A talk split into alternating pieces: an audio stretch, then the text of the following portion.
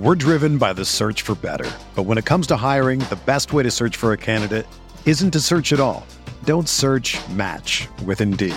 Indeed is your matching and hiring platform with over 350 million global monthly visitors, according to Indeed data, and a matching engine that helps you find quality candidates fast. Ditch the busy work. Use Indeed for scheduling, screening, and messaging so you can connect with candidates faster. Leveraging over 140 million qualifications and preferences every day, Indeed's matching engine is constantly learning from your preferences, so the more you use Indeed, the better it gets.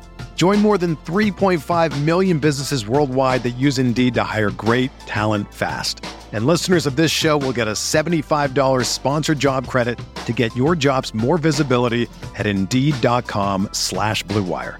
Just go to Indeed.com slash BlueWire right now and support our show by saying that you heard about Indeed on this podcast. That's Indeed.com slash BlueWire. Terms and conditions apply. Need to hire? You need Indeed.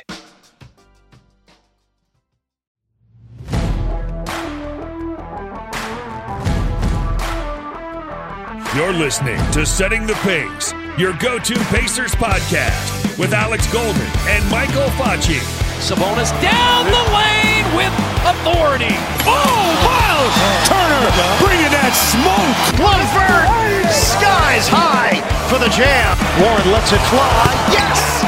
TJ Warren is not human. The Setting the Pace podcast had Kevin Pritchard on. Well, you got it setting the pace, and I think that's terrific. Everybody, welcome back to another episode of Setting the Pace. I am joined by Alex Golden as well as Ty Windish from Eurostep. Ty, what's going on? Guys, how's it going? Happy to be here. Thanks much for having me. Yeah, absolutely. We are. Yeah, we're glad to have you. Sorry to cut you off there, Foch. So we got ourselves an interesting game here for a little bit of time. I was uh, surprised the Pacers were hanging in there with the Bucks tie. But you know, thankfully Milwaukee woke up a little bit in the second half and took care of business for you guys. As you're still competing for for what now? I mean, as we're talking seeding wise, what is Milwaukee uh, able to get here right now? Yeah, it's interesting. Technically, first seed still on the table. They can't fall any farther from three. There's basically a divide between three and then four, and the kind of the middle of the playoff run there. But two is still in the mix. One is still in the mix. They need a lot of help. They need to win out and have Philly lose out to get one uh, Philly, I think, hosts Orlando twice the last two days, so that's Ooh. starting to feel unlikely. uh, technically, yeah. still possible. If Brooklyn loses uh, another game, though, they just need to lose once, and the Bucks okay. win out. They could get second. So the Bucks have said several times they don't care about seeding. As you guys could probably tell in this game, it's believable. They're playing yeah. their players, but their players are not exactly treating these games with the most uh, seriousness, we'll say. So uh, giving up 130 again for like the third or fourth time in about two weeks, which is just wild for a team known for defense the last three years. But yeah, they, they still have a pretty significant amount on the table, even if they don't care about it. Yeah, Facci, I was going to say real quick the Nets don't have too much of a strength of schedule either, playing Chicago and Cleveland. Uh, two Central Division, just terrible teams. So you're going to need some Central Division foes to help the Bucks get to number two. But Foch, I got to ask you, you know, watching this game, what were your thoughts overall, just from a Pacers perspective, with so many injuries? You know, I don't even think any of the guys that are in our original starting five finished the game tonight. So, what are your thoughts on how the team played tonight? No, I mean, I'm going to be honest. Coming into this game, it, the, the, the long list of Pacer players that were absent, I thought this could be an absolute bloodbath. And I didn't mean that in a way of a fight. I meant this could be a slaughtering. Uh, the, the Pacers had not played the Bucks well all year. I mean, in two of the three meetings, they gave up over 140 points. Uh, we lost all three meetings, but you know, you start to think, okay, we, we saw the Bucks at one point earlier in the season up 40 points on the Pacers. It might have actually been 50. I could be wrong.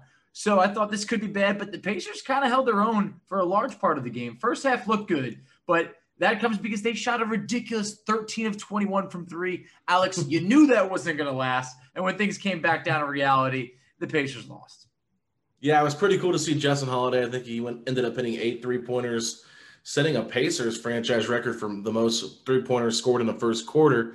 And then he had his career high tonight six as well. In the first quarter. Yeah, six in the first quarter, six, went six of six of seven. So yeah, that's right, three pointers. He was he was on fire. So I, I will say, you know, Justin Holiday was keeping this team afloat for most of the game, and then obviously Sabonis went down with an injury. And you know, I got to ask you this, Ty, because this is going to tie in just to like an NBA type of thing. But Kevin Pritchard and the whole front office there has kind of set themselves right there by the bench um, in the middle of the season. They changed their their seats from up in the stands, and they're down on the floor now. And there's been times where you can see KP and the guys clapping for the players heading to the locker room. It's kind of different. And after Sabonis went down with that injury and they were in a timeout, he gave the okay to come back. And Kevin Pritchard apparently made the call and said, do not go back into the game. So I'm curious from just an NBA standpoint, have we ever really seen a president of basketball operations make a call like that in the middle of the game, especially sitting that close to the bench? I don't know if we've ever like seen it happen like on mm. the floor, right? I'm sure that, you know, there's been all sorts of times before when, you know, maybe a call down from the box or wherever they are, like, hey, don't put him back in. I'm sure that's happened. It is unique though for the person to be like right there and the camera can actually pan over and be like, no, no, no. Yeah. That's that's kind of funny. I didn't know they were doing that. I actually, hadn't noticed. Um, I would think the closest would probably be um, uh, uh, uh, uh Mavericks owner Mark Cuban over mm-hmm. in Dallas. He sits courtside a yeah. lot, but he's he doesn't run their. I mean, he runs their team, right? He owns it, but he, he's not making basketball decisions, or at least not the GM slash president of basketball ops. So that's really weird. Um, mm-hmm. But I guess he, it's you know nice to uh, see the team up close and have that face to face. But that's a strange situation. Also, just one quick note: love the the brotherly love with Justin Holiday putting buckets on on Jrue Holiday's team. I feel like maybe a little ins- extra inspiration for him in this uh, in this career high game. Yeah, no, there's no doubt about it. I just I thought it was weird. Scott Agness, he's a guy that uh, covers the team for the Fieldhouse Files, uh, his website and stuff like that. He's a great reporter and he's been on our show a few times, but he actually had the call where he said Kevin Pritchard made the call. I don't know if it was actually on TV, but still, it just a very bizarre thing. I've never seen that happen, and it kind of shows you where this Pacer team is at. Maybe I think Facci, I text you about this. Um, what were your thoughts on that whole situation? My thoughts is that there's clearly a bit of a disconnect between the front office and Bjorkgren at this point that Pritchard probably wants to make sure that Bjorkgren's not going to break out all the stops to try and keep his job. Because look, I got a feeling, you know, basically when, when the Bucks opened up that third quarter, I think it was like a 10-0 run. Uh, the Pacers, it, it didn't look like it didn't look too promising that they were going to come back. Once Sabonis went down, I was grateful that the injury was not worse because yeah, that looked, looked pretty bad.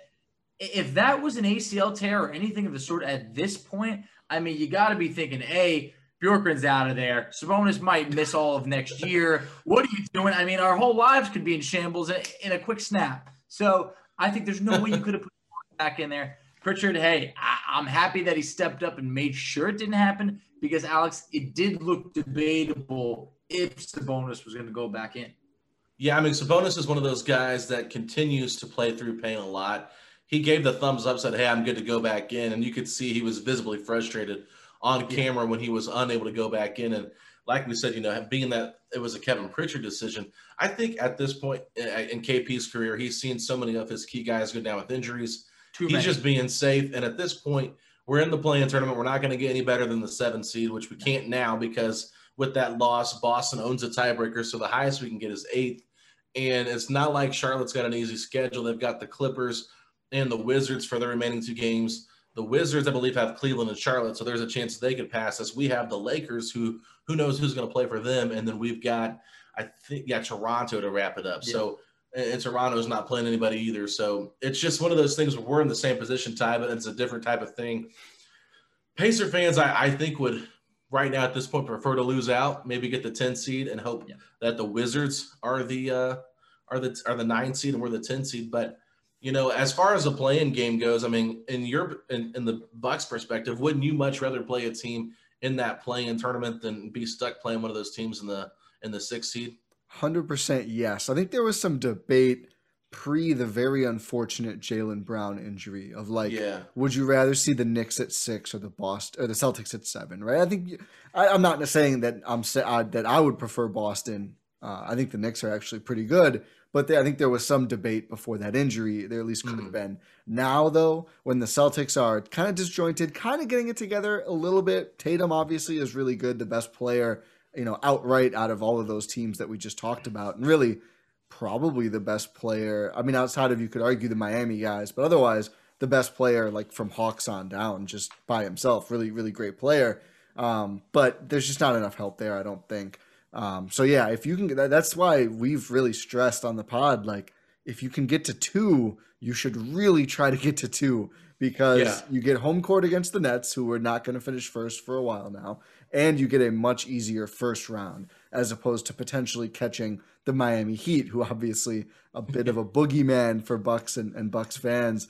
But it seems like a pretty solid shot. They end up with the Knicks now, which is not nearly as frightening, even though it's it's a fun story. Honestly, I'm sure you guys can relate. It'll just be nice to have a first round series on na- real national TV and not NBA TV at, at yeah. 1 p.m. I think the Knicks might get us some 7 p.m. starts, which will be nice. But um, yeah, it's uh, certainly though the original question now more than ever. These play-in teams. I mean, like you mentioned, They're how crap. many how many of these fan bases are like, you know, we wouldn't mind losing early in this thing to get a shot at some lottery balls. Like, yeah, it's kind of telling. Ty, yeah. they won't let us out of the 10th seed or the ninth. No matter what we do, we cannot escape those two seeds. We don't want in there, but we can't get out. So if we have to be in there, at least be the 10th seed because we weren't even good at home this year for the first time in 30 plus years. So, you know, why not just take it on the road, take the 10th seed, get a little bit of a better draft pick because it would be such a long road to do anything meaningful here. So wait, uh, just to be clear, the the play-in teams who don't actually get to seven or eight, they still get to be in the lottery, right? I mean, your chances yeah, aren't very good, yeah. but I think if you lose, if you don't make it, because it's not the playoffs, it's the play-in, no, not the playoffs. Right. We're getting ridiculous with with the nomenclature, but yes, you got a chance. So, well, the big caveat here, so like, say we're say we're nine and Charlotte has some somehow loses all three in their ten, right? And, and let's say Charlotte beats us in the ten versus nine matchup, but then they lose the next matchup, whoever loses seven eight. So let's say Charlotte loses that game. Well, if they have a worse record than us, they will still have a higher lottery pick, oh, even though they beat us. Huh. So it goes back to overall record once you're eliminated, but you still have a chance to be seven and eight. So that's kind of where the tricky thing is there. And I think that's why Pacer fans are just like, be the 10th seed. that way, even if you do like win a game and you lose the next one, you're still going to have a higher pick than one of those teams. And jockeying for positions just a big, a big thing here because – you know Indiana, they're not a team that ever tanks. So yeah, it's it's tough for us to get into the lottery. And so this is an opportunity for us to do it in the middle of a crazy season with our coaching staff, you know, blowing up a little bit at you know players and all this stuff that's been reported. It's just it's been pretty much hell for the Pacers the last couple of weeks, all the reports.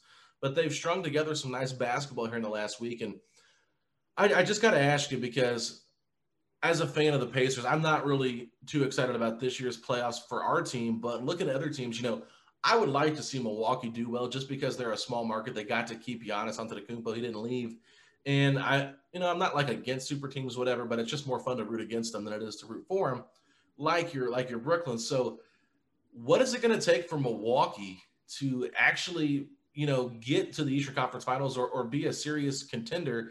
you know, I know they've struggled the last couple of seasons and had some disappointing losses in the playoffs, and it can be a Coach Bud thing, it can be whatever. But I'm just kind of curious, you know, where are Bucks fans at, and how high do you think this team, like, what's their ceiling? Yeah, I think Bucks fans are actually pretty excited. Um, you know, them not seeming to care about these this last week plus, uh, but aside, just because you take who you know, not counting Bud at least, and maybe even if you count Bud, kind of the team's biggest weakness over the last two playoff runs has been Eric Bledsoe. Like the things he does well defensively in the regular season don't really translate to the playoffs. Like his individual defense, I mean, he made an all defensive team at least one of those two years, but it was because like he fought over screens really well to funnel opponents into the Brook Lopez and the drop. And as we all learned, the drop not isn't necessarily working as well in the playoffs when teams are really going to game plan against it. So, uh, and Bledsoe was just such a scattershot performer that you never knew night to night the kind of contributions you were going to get, except you knew in the playoffs it probably wasn't going to be very good. So going from that to Jrue Holiday, who's kind of the polar opposite in a lot of ways, has been huge. And also the team is switching now on defense a lot more. They also run a zone. I, I don't want to talk about the zone. The zone is not fun for me, but they switch a lot more, and the switching has actually been quite good. They went and got PJ Tucker. They have Jrue now. They have very switchable lineups, so they're much better geared for the playoffs. Um, so I think everyone is pretty excited just to see how it looks and Giannis has quietly, you know, continued to get better, which is wild. Like he's working a lot more on the shooting this year, both from mid range and from three, and and we're seeing some results here or there. Uh, I just I don't think he's ever going to get to like you know forty percent, but I won't rule out anything for Giannis at this point after all he's already accomplished.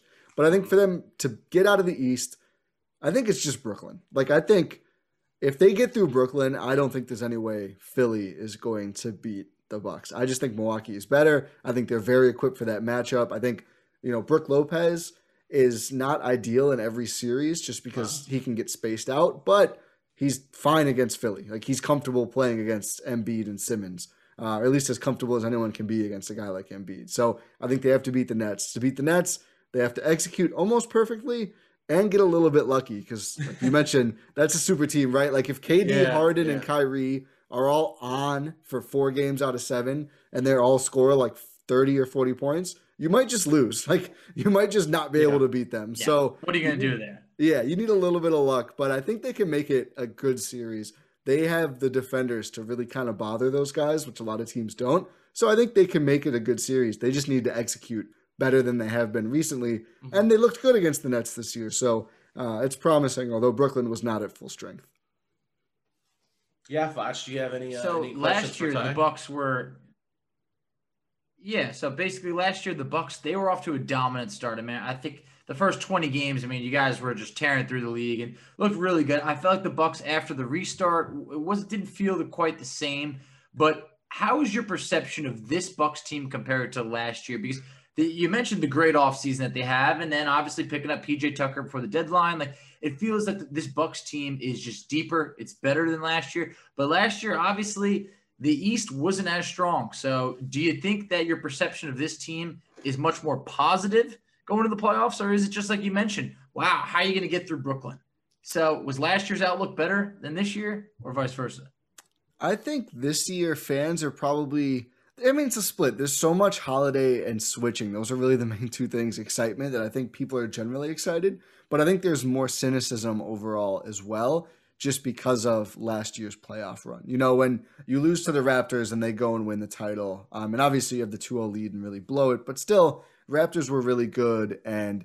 You know, it was just kind of like, okay, they'll they'll get better from that. Giannis will improve, that Bud will improve, the whole team, everything else and then losing a round earlier to an inferior team the next year. Although that team made the finals, that Heat team, they didn't win a championship. Although you could argue the Raptors wouldn't have without some assistance from uh, unlucky injuries. But still, um, that Heat team I don't think is good as that Raptors team. I don't. I, I just think that Raptors team was better.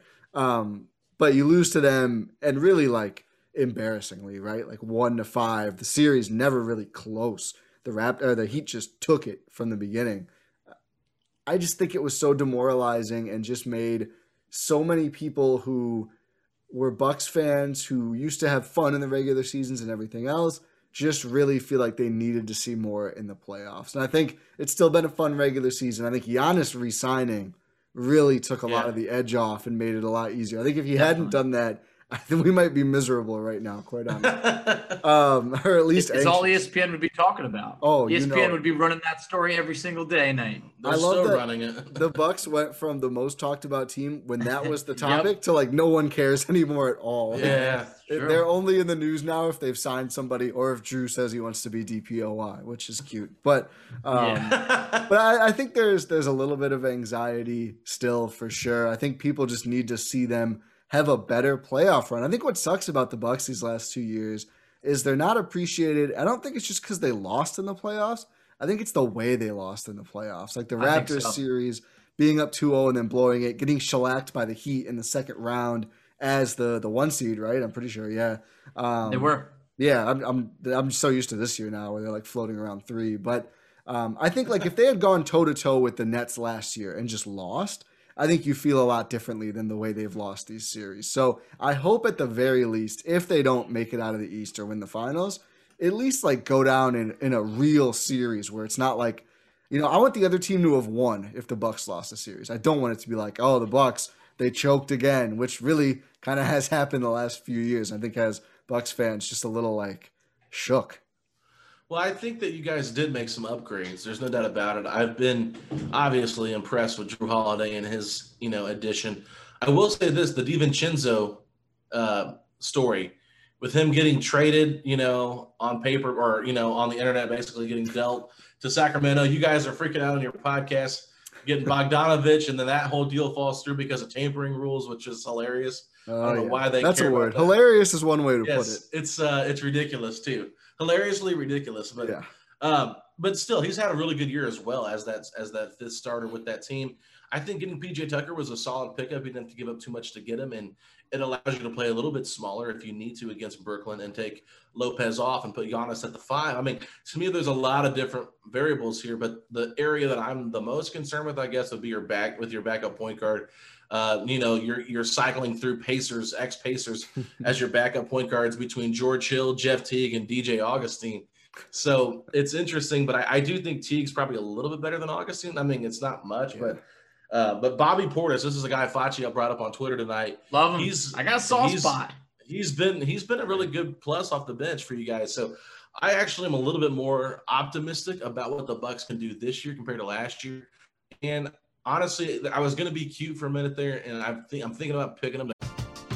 We're driven by the search for better. But when it comes to hiring, the best way to search for a candidate isn't to search at all.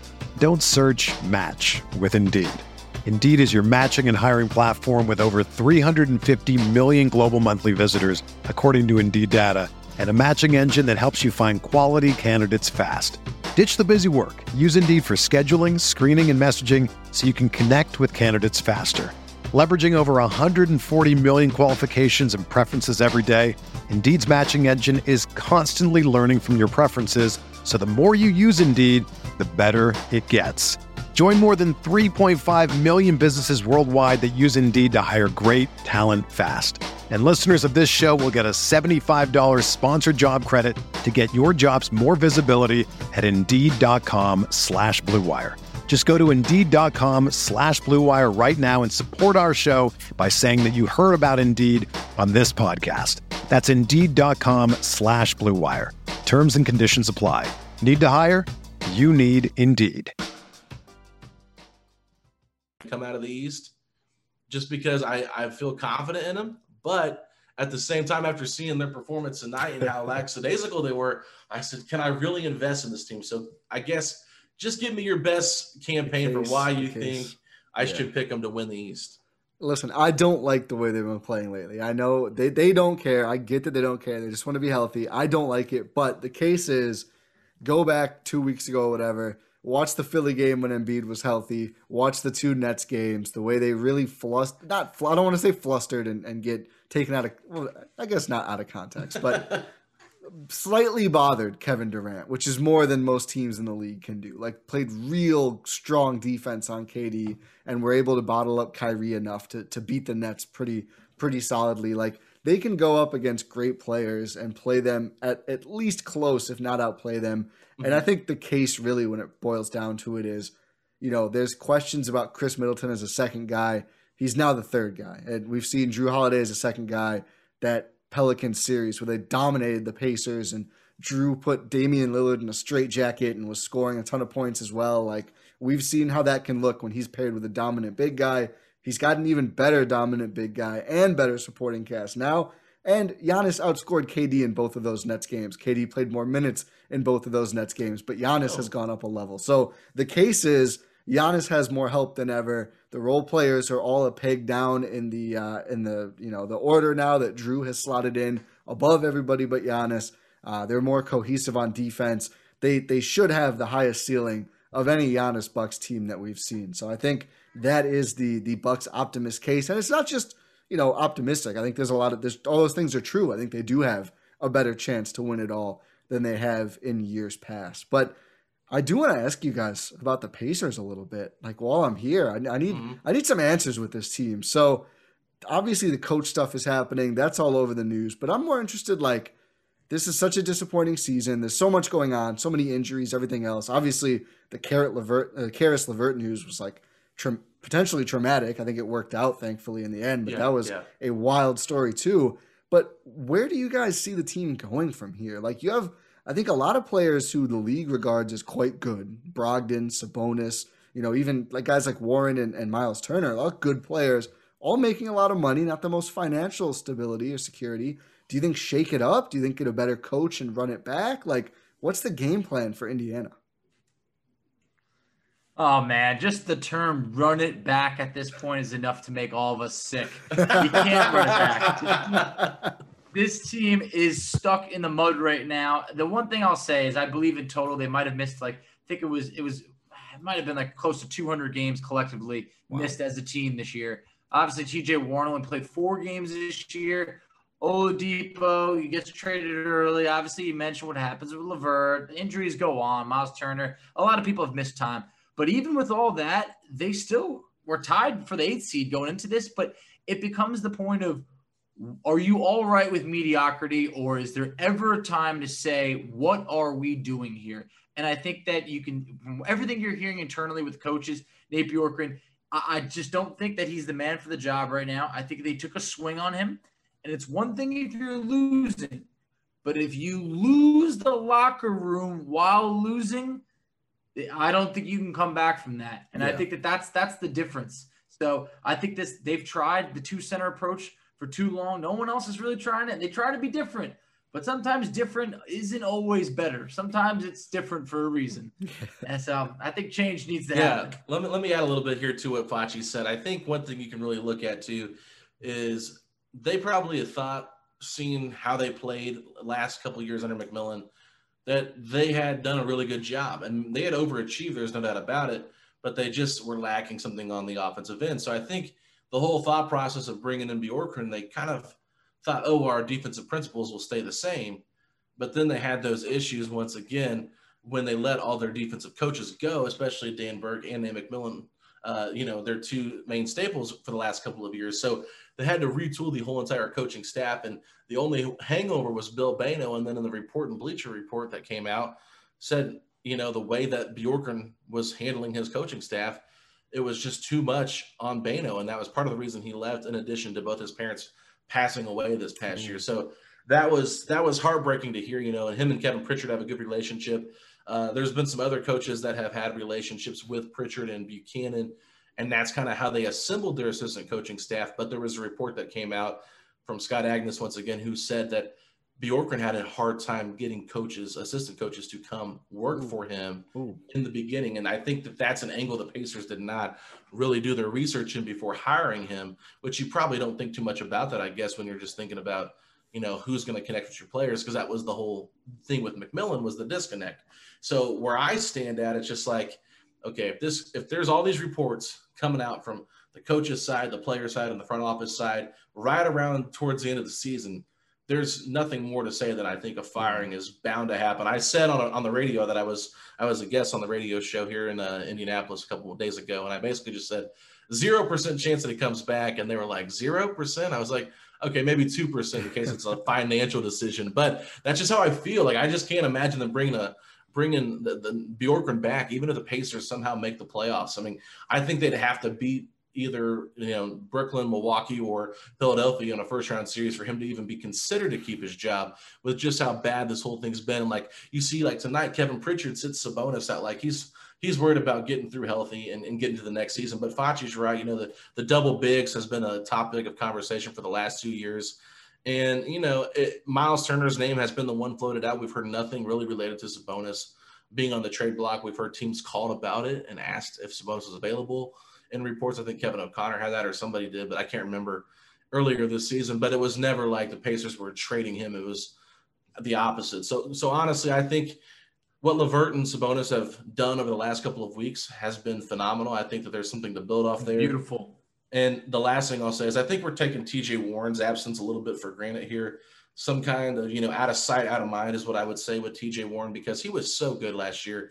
We saw what he did in the bubble. There was a, in the article, basically, I was told by a source close to the Pacers that that was completely false that he asked for a trade. It was actually just, you know, he, he's had a bad foot. We know that he has foot injury issues going back to his days in Phoenix. So, if he gets healthy, uh, Jay Michael from the Indy Star said that you know they want to keep him here long term. He wants to be here long term. So I think with those core three, that's something to look at. And then I want to ask you a little question because you guys had Malcolm Brogdon on your roster mm-hmm. at one point, and there's been some stuff that's come out basically saying he's very smug, kind of moody a little bit. Uh, been like at the beginning of the year, he's praising Nate Bjorkgren, saying he's a basketball genius. Then they're saying he's unhappy with him, and so what is the personality that you guys know from from Brogdon, and do you think that he can kind of be a locker room problem? I don't know if he's a problem. I think okay. he's definitely very sassy, though. I remember after they fired Jason Kidd, Brogdon was the one guy who would constantly take subliminals at Kidd, right? And talk about, you know, without saying it, he says a lot of things. Basically, mm-hmm. is Brogdon, and I think at the time, all the Bucks fans were just like, "This is great, yeah," because nobody liked Kidd. But it's pretty much happened with every situation that's changed or he's left. Like I don't know a situation that he's gone from or that has changed for him that he's ever been like, "Oh, that that was great. Oh, what what a shame." He's always like, oh, "I'm sick of that guy." I, I think the thing with Brogdon really is that and maybe it does become a, problem at the end of the day. Um, I don't know if I would if I would go that far, but mm. I think Malcolm Brogdon thinks he is like a high usage potential star guard, and that's that's how like there, there was a thing about touches with the Bucks, and the Bucks could have yeah. kept him. I'm not I'm not going to say you know they had to get rid of him. I think they could have figured it out. I don't think it was to that extent, but I do think Brogdon is like, hey, I'm the point guard. Like I should run the offense, and I think he's just a level below. I mean, pretty clearly your, yeah. your Steph Curry's, but even like you know he's solidly not on that level. He's probably somewhere in the next tier of guards, right? And I just think you know it, it can be tough to reconcile those things for a player when they want to be all over the ball and they're and they're not as much. And I think especially on this Pacers team, like you know Sabonis is going to be doing a lot of ball handling. It's kind of his thing. He had what 14 assists in 26 minutes in this game. Like, yeah. my goodness. Um, I think it was a was it a Pacers record or a, a, that wasn't an NBA record? I don't think for assists in one half. I think a Pacers record. But um, probably yeah. Shouts to shouts to Sabonis um, and the Bucks defense. But I, I think Brogdon, there's just like some issues there, and that's why I think he's always feels just a little bit slighted. And I mean, we all saw Last Dance that can work out, although Brogdon's not exactly Michael Jordan. Nah. But uh, a little bit different. Little bit. I wish. yeah, be nice for you guys. Um, so I, I, feel like that's the thing. I think there's a little bit of a disconnect between what Brogdon is and what Brogdon wants to be slash thinks he is. And I don't know if he's like actively toxic like Kevin Love over in Cleveland right now, but I do think that you know there is always a little bit of something going on. So I'm not shocked that he has found himself involved in another one of these situations where he's uh, taken some shots at a coach after first liking them because hey, I should have been getting more touches this whole time. This guy actually stinks. Oh god. Well, was he that way with um? Was he that way with uh, Coach Bud, or was he never with Bud? Uh, no, he was with Bud. He was, That's right. Er, no, actually, maybe he wasn't with Bud. Now I need to look. Uh, How long has Bud been there? I think, I think he was there for one year. Yeah, I think he was there for one year. Yeah, because okay. this is only this is Brogdon's second year in Indy, right? Yep. Mm-hmm. Yeah. yeah. So he was there with one year. So okay. Uh, when he left, it was I think he just more just talked about his his role in general and being super happy in Indiana. I don't know if it was ever specific towards Bud, but I I could be wrong on that. Someone okay. who's paid more attention might might know. Um, there's a lot of Bucks Twitter who was like I think name searching Brogdon every day to either rail on the guy or you know say how much of a mistake it was. And um, neither group is totally right, but I side more with the people who say it was a mistake than the people who rail on him because it wasn't really his choice. Ah, it's it's a complicated situation. But yeah, um, yeah, I don't know. Brogdon's a complicated guy. I think he's a good player. It'd be nice to have him around, that's for sure. But um, I just think it was a, a, very weird situation, and he would have gone out for Jrue Holiday anyway. So. Mm-hmm. Yeah, I mean, you're never going to complain having Jrue Holiday over there. And I feel like Brogdon has become a bit subliminally loud lately, like not really saying what he truly feels, but you know he's always saying something oh, yeah. now. But at the same point, I view him as, you know, maybe one of the better guards that's not good enough to be an all star right now. I think his career probably taps out at maybe a one time all star. He's good Mike player. Conley, Mike Conley yeah. legacy yeah. level. Yes, yeah, I, I, th- I, think so. Conley, I think, probably has the better career yeah. in the end. Much um, better. the much better career, and he'll have longevity with at least one team, like he had in Memphis. But at the same point, from an outsider's point of view, what would your perception be with the Pacers if they had not made the trade for Caris LeVert and kept Oladipo with everything that's gone down this year? Because I'm curious to hear what it would be like from the outside. Because from inside Pacers. Uh, Pacerland, it wouldn't be good at all. You know what's funny is I think I, am taking an L here because I thought this was a bad trade for them. I'm pretty sure I, have mm. never been super high on LeVert, and I thought maybe Oladipo would be able to get back at least sort of to where he was when that that one truly great Pacers year when it seemed like he was going to be their franchise guy for like a decade. Which it's wild how much has changed from that season for Oladipo, who's turned wow. down like 16 different big contract offers since then. Poor guy. Um, but you know, I think literally poor. yeah, well, I'm sure I'm sure he's doing fine overall, but yeah, he's yeah. poorer poorer than he could have been. That's for sure. Um, Sorry. Um, yeah, get get well soon, Vic. But uh, of course, um, but I think the trade has really worked out. and It's given them kind of another chance to have a guy like that who they can build around for a bit in LeVert. And I think, you know, it's nice. It's always nice to see a player who's kind of like doing very well, but clearly never going to be the guy in a situation get to move to a situation where he can. It's like Jerami Grant is the very extreme version. Randle, in some ways, is like yeah. this. Randle was always kind of always the bridesmaid, never the bride in other teams. And then he got to be the guy. So it's nice to see. Obviously, there's a lot going on in Indy, a lot of good players. So it's not like uh, um, he's the only player uh, on the Pacers who's doing well, LeVert. But it is nice to see. Um, and I think, yeah, if they had not done the trade and they just had Oladipo, it'd look really rough Ooh, right now if he's brutal. just out and then that's one less building block. So then it's like, like you guys mentioned, one of Sabonis Turner, one of whom probably has to go, Brogdon and Warren, and that'd be about it. Because I assume Oladipo would not be re-signing even if he yeah. is healthy by next season. Um, I wanted to ask, you know, I don't think this will ever happen. You guys mentioned the Pacers are never in the lottery for a reason. They never want to be in the lottery. They always go all out to at least be usually better than where they are now. It's been unfortunate, yeah. but at least be like a six seed. Yeah. Any thought given to we have all these good players, no great players. Can we beat like do what the Magic did, but don't wait as long as the Magic did and cash out all these chips, get a bunch of draft picks, absolutely suck for like two years, but then have a shot at something better. I, I think I, I think I'd rather be good. The Raptors showed there's a pathway there to yeah. you know you get good enough, you can capitalize, make a run.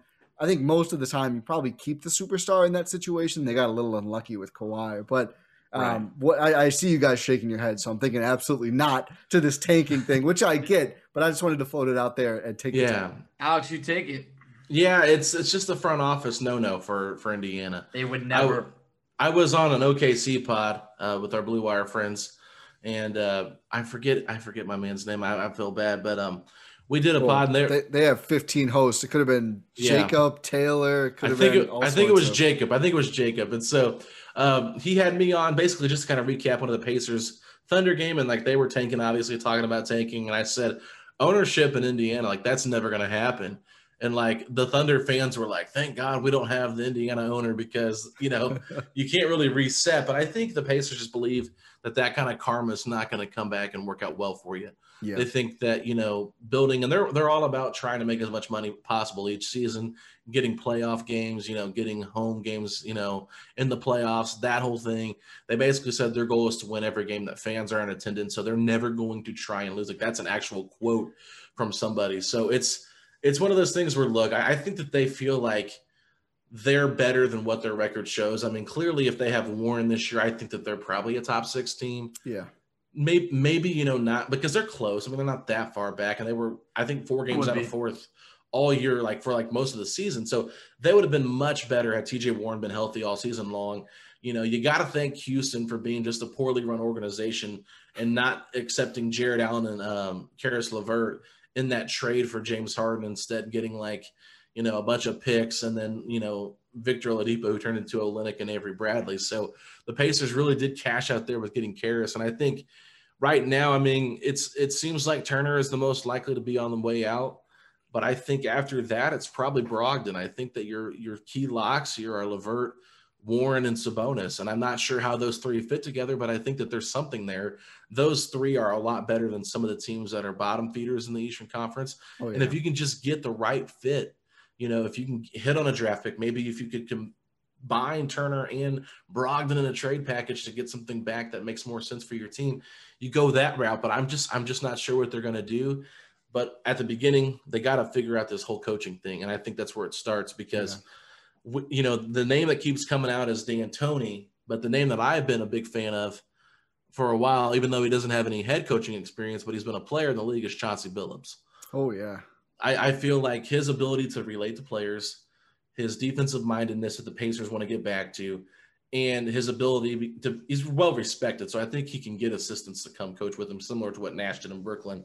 That is my front runner, and, and I wanted him last year. I didn't want Bjorkgren, I wanted Chauncey Billups. But um, who do you think would make sense? I guess in, in regards to the Pacers coaching search, are there any names out there that you think make sense? I've got to plug uh, Milwaukee's own Darvin Ham. Oh yeah, has yeah. become one of the more respected assistants around the league. Has really put Mhm. the time in, and I mean, we joke a lot about you know if things don't go well for Bud, he might just slide over a chair. And I know he turned down some interviews earlier this year, and that was at least the buzz I put out there with no no reporting at all. But I was just like. He senses he's one more implosion away from being the coach Giannis, and that's a good decision for him. It's But possible. it's possible. I assume they'd they'd go on outside hire. You never know. But let's let's let's assume a great world where the Bucks win the title, right? Obviously, you know, Bud is sticking around. I think in that situation, Bucks fans are okay with that.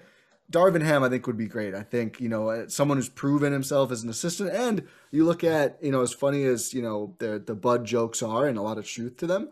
The assistants from his tree have actually done quite well. I mean, you look at Taylor Jenkins in Memphis, who we mostly knew as like the guy whose job it was was to make sure Bud didn't go on a court and get a technical mid game. Like that was his big thing in the playoff run before Memphis hired him. But clearly he's good at more than just that because he's been a fine coach out there for the Grizzlies. So I think there's there's some proven track record there, and I'd like to see Darvin get a shot to be a head coach somewhere for sure. But otherwise, I think another former Buck, uh, Sam Cassell, has been doing good work. I think with the Clippers still. I Yeah, I'd like him out there. too. Yeah. He'd be Yeah. a good one. Like any of these guys who I just have, I, I like when they've been an assistant for a while and they're well regarded around the league, and, and even like Billups, at least it's the well reg- well regarded around the league thing. I, I really think teams trying to imitate the Nick Nurse hire, a lot more of them are going to go the way this did in, in Indiana than it did for the Raptors. I just think it, it's a really hard formula, and, and we'll see going forward. But I think, it, and uh, the one other name I'll have for you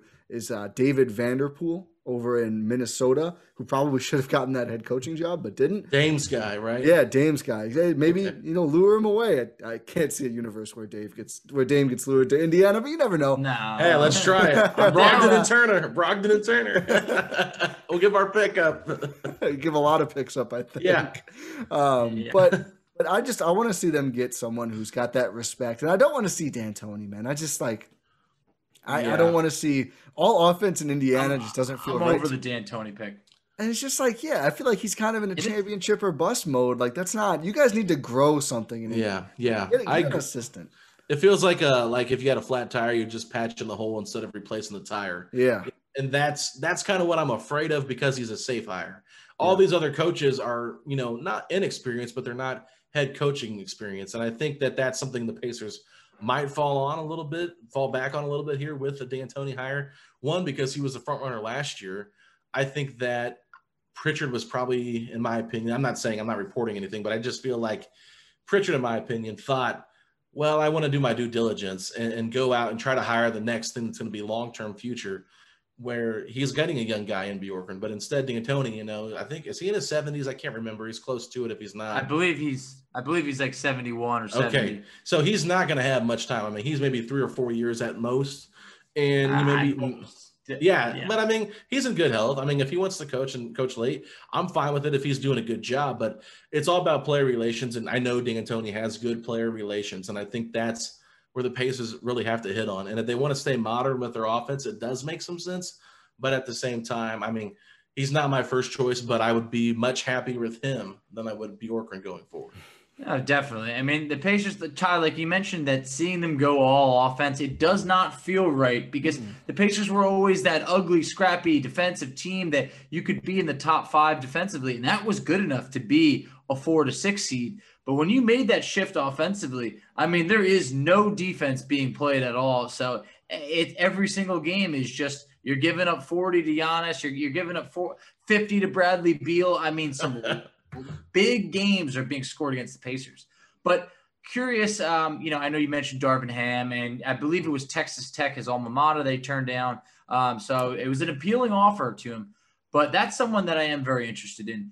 Now, when you mentioned uh, Coach Bud, what will it take for Bud to keep his job this year? Because you got to feel the Bucks have to go on a lengthier run than years past. This team is too good to be going out early. I mean, I don't want to say like in my opinion because if it's up to me, he's not. You know, he wouldn't have coached. I, I can't remember what I said. He would have either not coached game four or game three of the semis last year. I was done at that point. Like it, it had just gotten oh, ridiculous. Oh, wow. It like if you go back and watch that series, like Wes Matthews sits on the bench in two fourth quarters in five games, and he had done such a great job on Jimmy Butler, and Jimmy Butler just lit up former the Pacer. So it was former Pacers, man. Um, but but I think I truly and it's already being reported that he's on the hot seat, which really is not oh, yeah. in years past. I think that that's a new thing for the Bucks. I think I, I want to say get to the finals, but I think honestly, if they if they have a really hard fought series against Brooklyn and Brooklyn just comes ends up winning in six or seven, I think there's a shot that he gets that they they keep him around using the same logic as la- well different logic, but the same idea of like it was kind of out of our hands. Like the Bucks looked at the bubble as like you know, it was so weird. This will never happen again. If, if it's not for the bubble, we do way better, yada, yada, yada, which maybe there's some truth, but they also, there were some issues before uh, the season ended as well. But I think, you know, maybe if you lose to Brooklyn in seven and game seven's in Brooklyn and, you know, the Nets just like KD puts up 60, maybe the Bucks go, oh, well, nothing he could have done. Let's run it back, you know. But I think, you know, if you lose embarrassingly to the Nets or to any other team, or I think if you lose to a non Nets team, I would think it's got to just be over at that point because I think the Bucks should beat any non-Brooklyn team in a series. So we'll see. We'll see what wins out narrative-wise in the Bucks, you know, ownership and front office. Is it, you know, they lose in the second round or is it well they couldn't beat the Nets, but maybe nobody can beat the Nets. So I think it's going to be really interesting if they do end up losing to Brooklyn, how the team rationalizes that and if Bud loses his job. I think he probably should at that point but who knows? Maybe he's going to coach a great series and they'll still lose, and then you're in kind of a difficult position. Yeah, I get that. I think that I don't want to say like Vogel was in the same position as Bud is with with the Bucks, but I think with Vogel, like he had some really good runs when the team was really healthy here in Indiana, and then when Paul George got the injury, it's like you know he couldn't get healthy, and then we lost that first round series to the Raptors, where we you know took them to seven games, I think, in 2016, I want to believe, but you know, Vogel got let go and they bring in McMillan, who was there on staff, similar to what you were talking about with Darvin Ham, which could make some sense, you know. But I'm just, I'm just curious because to me, I feel like Giannis has much more say in what the Bucks do than what Paul George had here when Larry Bird was president. Because yeah. Larry Bird said Paul doesn't make the decisions around here, you know, and that's kind of what Paul's like. See ya, you know. I'm I'm the I'm the franchise player. You're not going to ask me my opinion on who I want to coach, but what is what is Giannis's relationship like with Bud, and do you think that he could have any pull in him going or staying? I think he he. Listen, we're at the point now. If Giannis woke up today, I think, and told the Bucks like fire Bud now, I they might just do it. They'd probably you know talk him down and be like, well, we can't do this you know a week before the playoffs. But all jokes aside, he he has the pull. Anything, anything that Giannis wants, the Bucks will do the thing about Giannis is he he's not a guy who makes concrete demands. That's always been the relationship with Giannis and the Bucks, and he's pretty much held firm to that. It's it's not he will, but they're not specific. So Giannis says we need to be better. We need to win more games. We need to improve our ceiling. Giannis is not going to go into the front office and you know I think hand over a list of players like specifically these guys. We need these guys.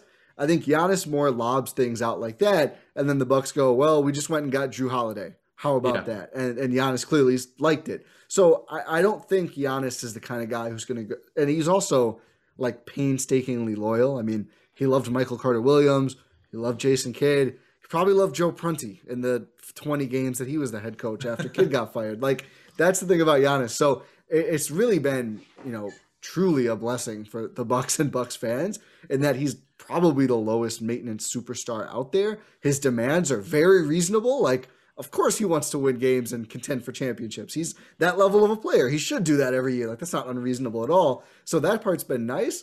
But the, the flip side of that is you know, he's not going to be the guy who's like marching into the coach's office and saying, this coach stinks. Like we need to fire this coach. And not that Bud outright stinks. I mean, clearly there's Yeah. playoff deficiencies, but they've also been really great a lot of the time too. And I think the playoff thing is worth more, but it shouldn't completely overshadow everything else. But you know, Giannis is not really going to be the type of guy. And maybe if it goes bad this year, things change. And you know, he's had some remarks of like, I don't make coaching decisions, like why he's not guarding best players and stuff like that. But he's just not. He's usually more like you know, I'm not. He always says this, like, I'm not.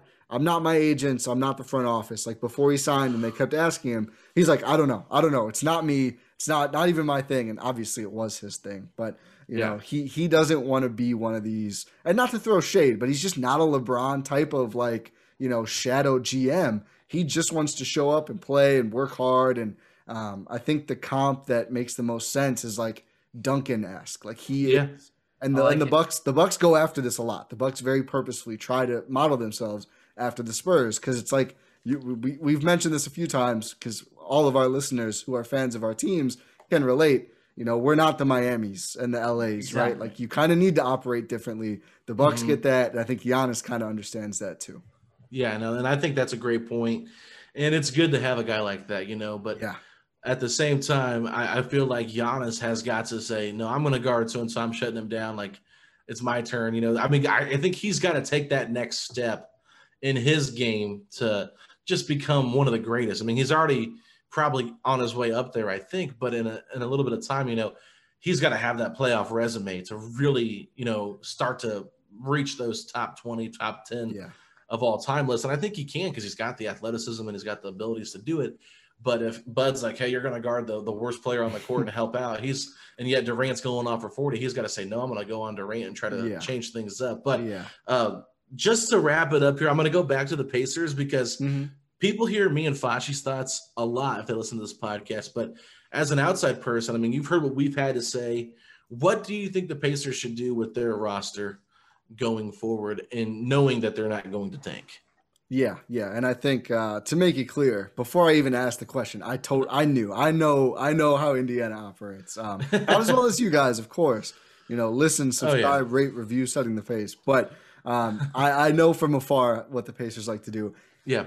I really like Sabonis, um, and I think if you can build a better team around him, and I really think like Denver to me is the blueprint because I feel like he is the Eastern Conference Jokic in a lot of ways, and that's that is shade to Sabonis, but not really because Jokic is like literally the MVP. MVP. Yeah. Yeah. It's really hard to be on Jokic's level, but I think Sabonis is some approximation of that. So I think you look at what Denver has been able to do, and you know you you plug in the offensive spark plugs, the Jamal Murrays and Michael Porter Juniors, and just find enough defense, like Gary Harris for a while there, Jerami Grant for a while there. They really don't have a lot of defense going on at all right now. Jokic is stout, but I mean Sabonis is too. So I think they need to figure out more defense, especially playing in Indiana. It's Denver is kind of the opposite of Indiana in that facet. But right. I think figure out some more defense, but I really think get this crack shooting around Sabonis. Like surround Sabonis with weapons. Let him operate out of the, the high post and wherever else and do his dribble handoffs and his passes.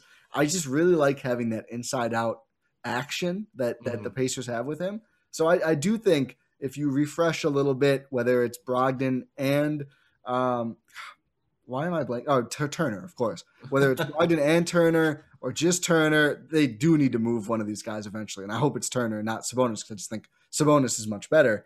But I, I think, yeah, I think you want to get five out around Sabonis as you're closing. It's kind of, you know, like the Bucks kind of took them a while to figure out. Like, you know, we love Brook Lopez. Maybe Brook Lopez shouldn't be closing every single game. Maybe this Giannis Yeah. the five thing can work out. I think doing more of that with Sabonis and just finding finding the Jerami Grant to go with him. So, you know, kind of like Turner, but a little more little more switchable, a little more of a forward than a, a five. I think there's a lot of potential there if you bring back LeVert and TJ Warren gets healthy. And I think Brogdon could be really nice on that team, but we'll, we'll see what happens. Yeah. Yeah, I think Brogdon would be better in a lesser role, and I know Brogdon probably doesn't want that.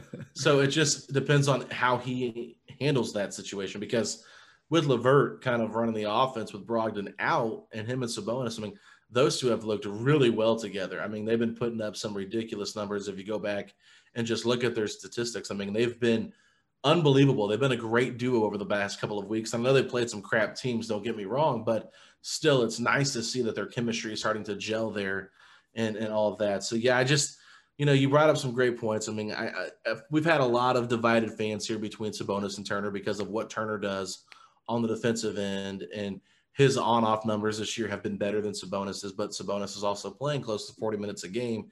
So it's a very small sample size of when Turner's out there by himself. But I have to ask both of you guys this. I don't know, Facci, if you got to see the video or not, or if you did, Ty, but Miles Turner did a you know pregame uh, press conference, updated the fan or updated the reporters on his injury, said he's still week to week, but he also came out and just said he's tired of getting overlooked by the NBA for his defensive oh, yeah. campaign and said that he might have missed too many games at this point to be def- defensive player of the year and that Gobert will probably win it, but he still thinks he should be an all defensive team. I know they only do first and second team, but um, I'll ask you first, Ty, then Facci, you follow up. If you saw it or not, I mean, it, whether or not you saw it doesn't matter, but do you think that Turner should be on the all defensive teams? It's really tough. Um, I mean, honestly, I'm sorry. I think Ty. I think you were supposed to go. no, um, it's all good. Go ahead. Go ahead.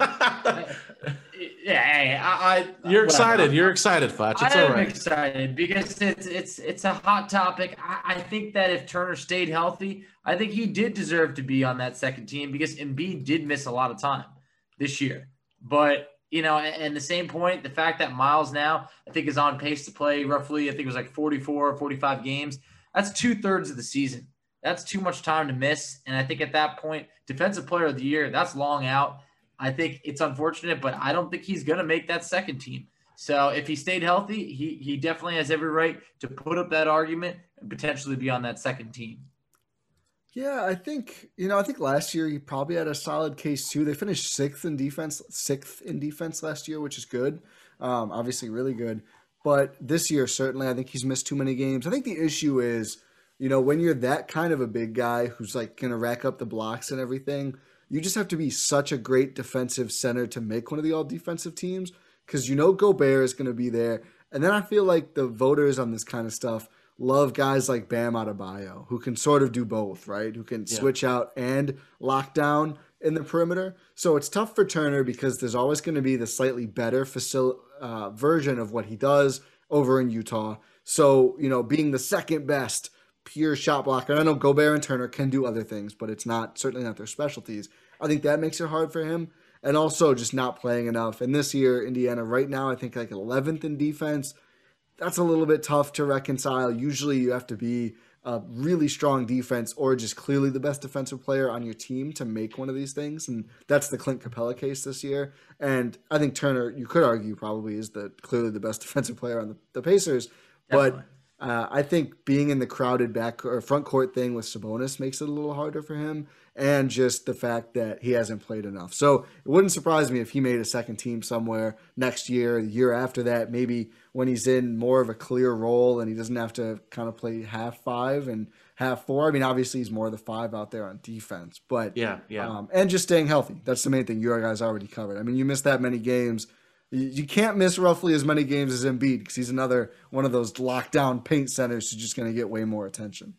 And I think one of the big things too, like, and Turner can try to deny this as much as he wants, but like, just the defensive rebounding numbers aren't there for him yeah. compared to the guys that he's going up against. And that's not a knock on him. It's just Capela is a monster rebounder. Same with Embiid, and then same with Bam Adebayo. They're just a little bit more active on the defensive glass. And so he he brought that up today in his speech or his little campaign that he went through, uh, trying to just say he's tired of the disrespect, saying that he might not have the most defensive rebounds, but his blocks lead to fast breaks. His blocks don't go out of bounds. You know, they change the course of the game and whatever. I mean, he might be onto something there, but unfortunately, we know that not every voter has the ability to watch all these games. I mean, there's very few that spend a lot of detailed time watching these games and these players. They you know, they catch a couple, they look at statistics, and, and statistically, he just does not match up number wise. I mean, blocks, he might lead in blocks, but I think that we're like 14th or 16th in defense overall.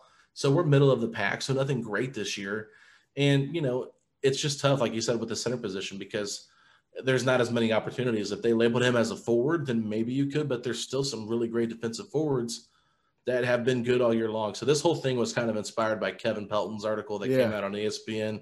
He quote tweeted that. He came out, he was hot, you know, but I mean, that was probably the most defensive I've seen Miles in the last couple of weeks, you know, coming out there defending himself, uh, trying to get this campaign. So that was, it was good to see from that side of it. Like, I'm happy that he's going out there trying to make a name for himself and so that it's not an Indiana thing, just a defensive thing. Like, he just deserves that credit and he's tired of not getting it. And I'm glad he has that chip on his shoulder because it's only going to make him better. But at the end of the day, I mean, it just, I think a lot of it comes down to just the defensive rebounding, even though it seems like a cop out, it is what it is. I, that's where I'm stuck at it with. But um, yeah, so anyway, we could ramble about this all night. Facci, any final words from you, my brother? No, I would just say, yeah, I'm going to leave with this point. Coming into this game with no real ball handlers outside TJ McConnell, I thought Cassius Stanley was going to get more run tonight. That was the one thing I knew. Hey, if we were going to get killed or lose by more, you know, double digits, at least let me see some Cassius Stanley. And we didn't get that. So at the end of the day, I don't know what we really have coming from from this loss other than the Bucks were head and shoulders above the rest of the Central Division. We talked about it offline. They swept the whole division this year. So it showed, hey, we we are not in the same category this year. Hats off to the Bucks over there and Ty and uh, you know, before we wrap up, give us give a shout out of what you guys have going on over at Gyro Step. Yeah, man, uh, appreciate the uh, the opportunity there. Um, you know, we're very excited for this playoff run. We're going to be bringing uh, post game pods every single game, wrapping it up. Uh, right now, we're obsessed with seeding, so going to be uh, another pod right after the, the regular season ends on on Sunday. Kind of recapping the season very quickly, and then looking forward to whoever they do end up playing in the first round. But yeah, super excited for playoff coverage coming live after every game. And I think, you know, what's nice about our pod, Rohan Kadi and myself, is we we really just always try to call it as we see it. And obviously, it's every podcast, and, and you guys do this well. And I would say most pods around Blue Wire, but especially in the Bucks, there's a lot of like this sentiment of like, oh, they're finally good. Like, don't take it for granted. And we're like, no, I mean, if they mess something up or they're not doing something optimally, we're going to be upset about it. But we're also not going to rag on the team just to rag on the team. And there's a lot of both of those things uh, in the Bucks universe. So I really like that we just we keep ourselves steady, we laugh at ourselves, but also just uh, just bring the heat when when need be. But we're excited. Hopefully, we get more celebratory, delirious, happy pods than rants this time. The last postseason, a lot more rants, unfortunately. Yeah, I think the the celebratory happy podcasts are always the best. Yeah, uh, fans always seem to be more in, into your team and into your podcast when the team is doing well.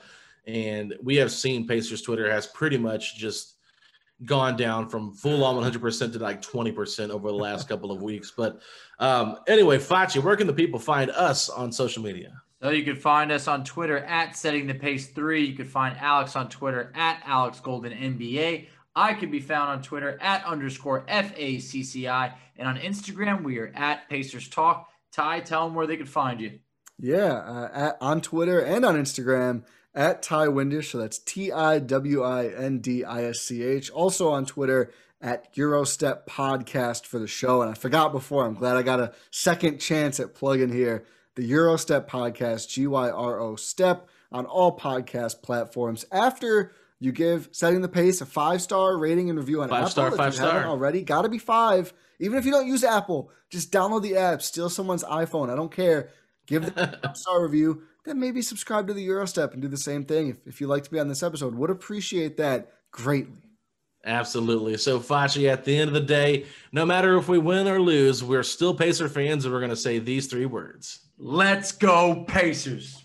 Nobody builds 5G like Verizon builds 5G because we're the engineers who built the most reliable network in America. And the more you do with 5G, the more building it right matters. The more your network matters. The more Verizon engineers going the extra mile matters. It's us pushing us. It's Verizon versus Verizon. 5G built right from America's most reliable network. Most reliable based on rankings from RootMetrics second half 2020 U.S. report of three mobile networks. Results may vary. Award is not an endorsement. This is the story of the one. As a maintenance engineer, he hears things differently. To the untrained ear, everything on his shop floor might sound fine but he can hear gears grinding or a belt slipping. So he steps in to fix the problem at hand before it gets out of hand. And he knows Grainger's got the right product he needs to get the job done, which is music to his ears. Call, clickgrainger.com, or just stop by. Grainger, for the ones who get it done.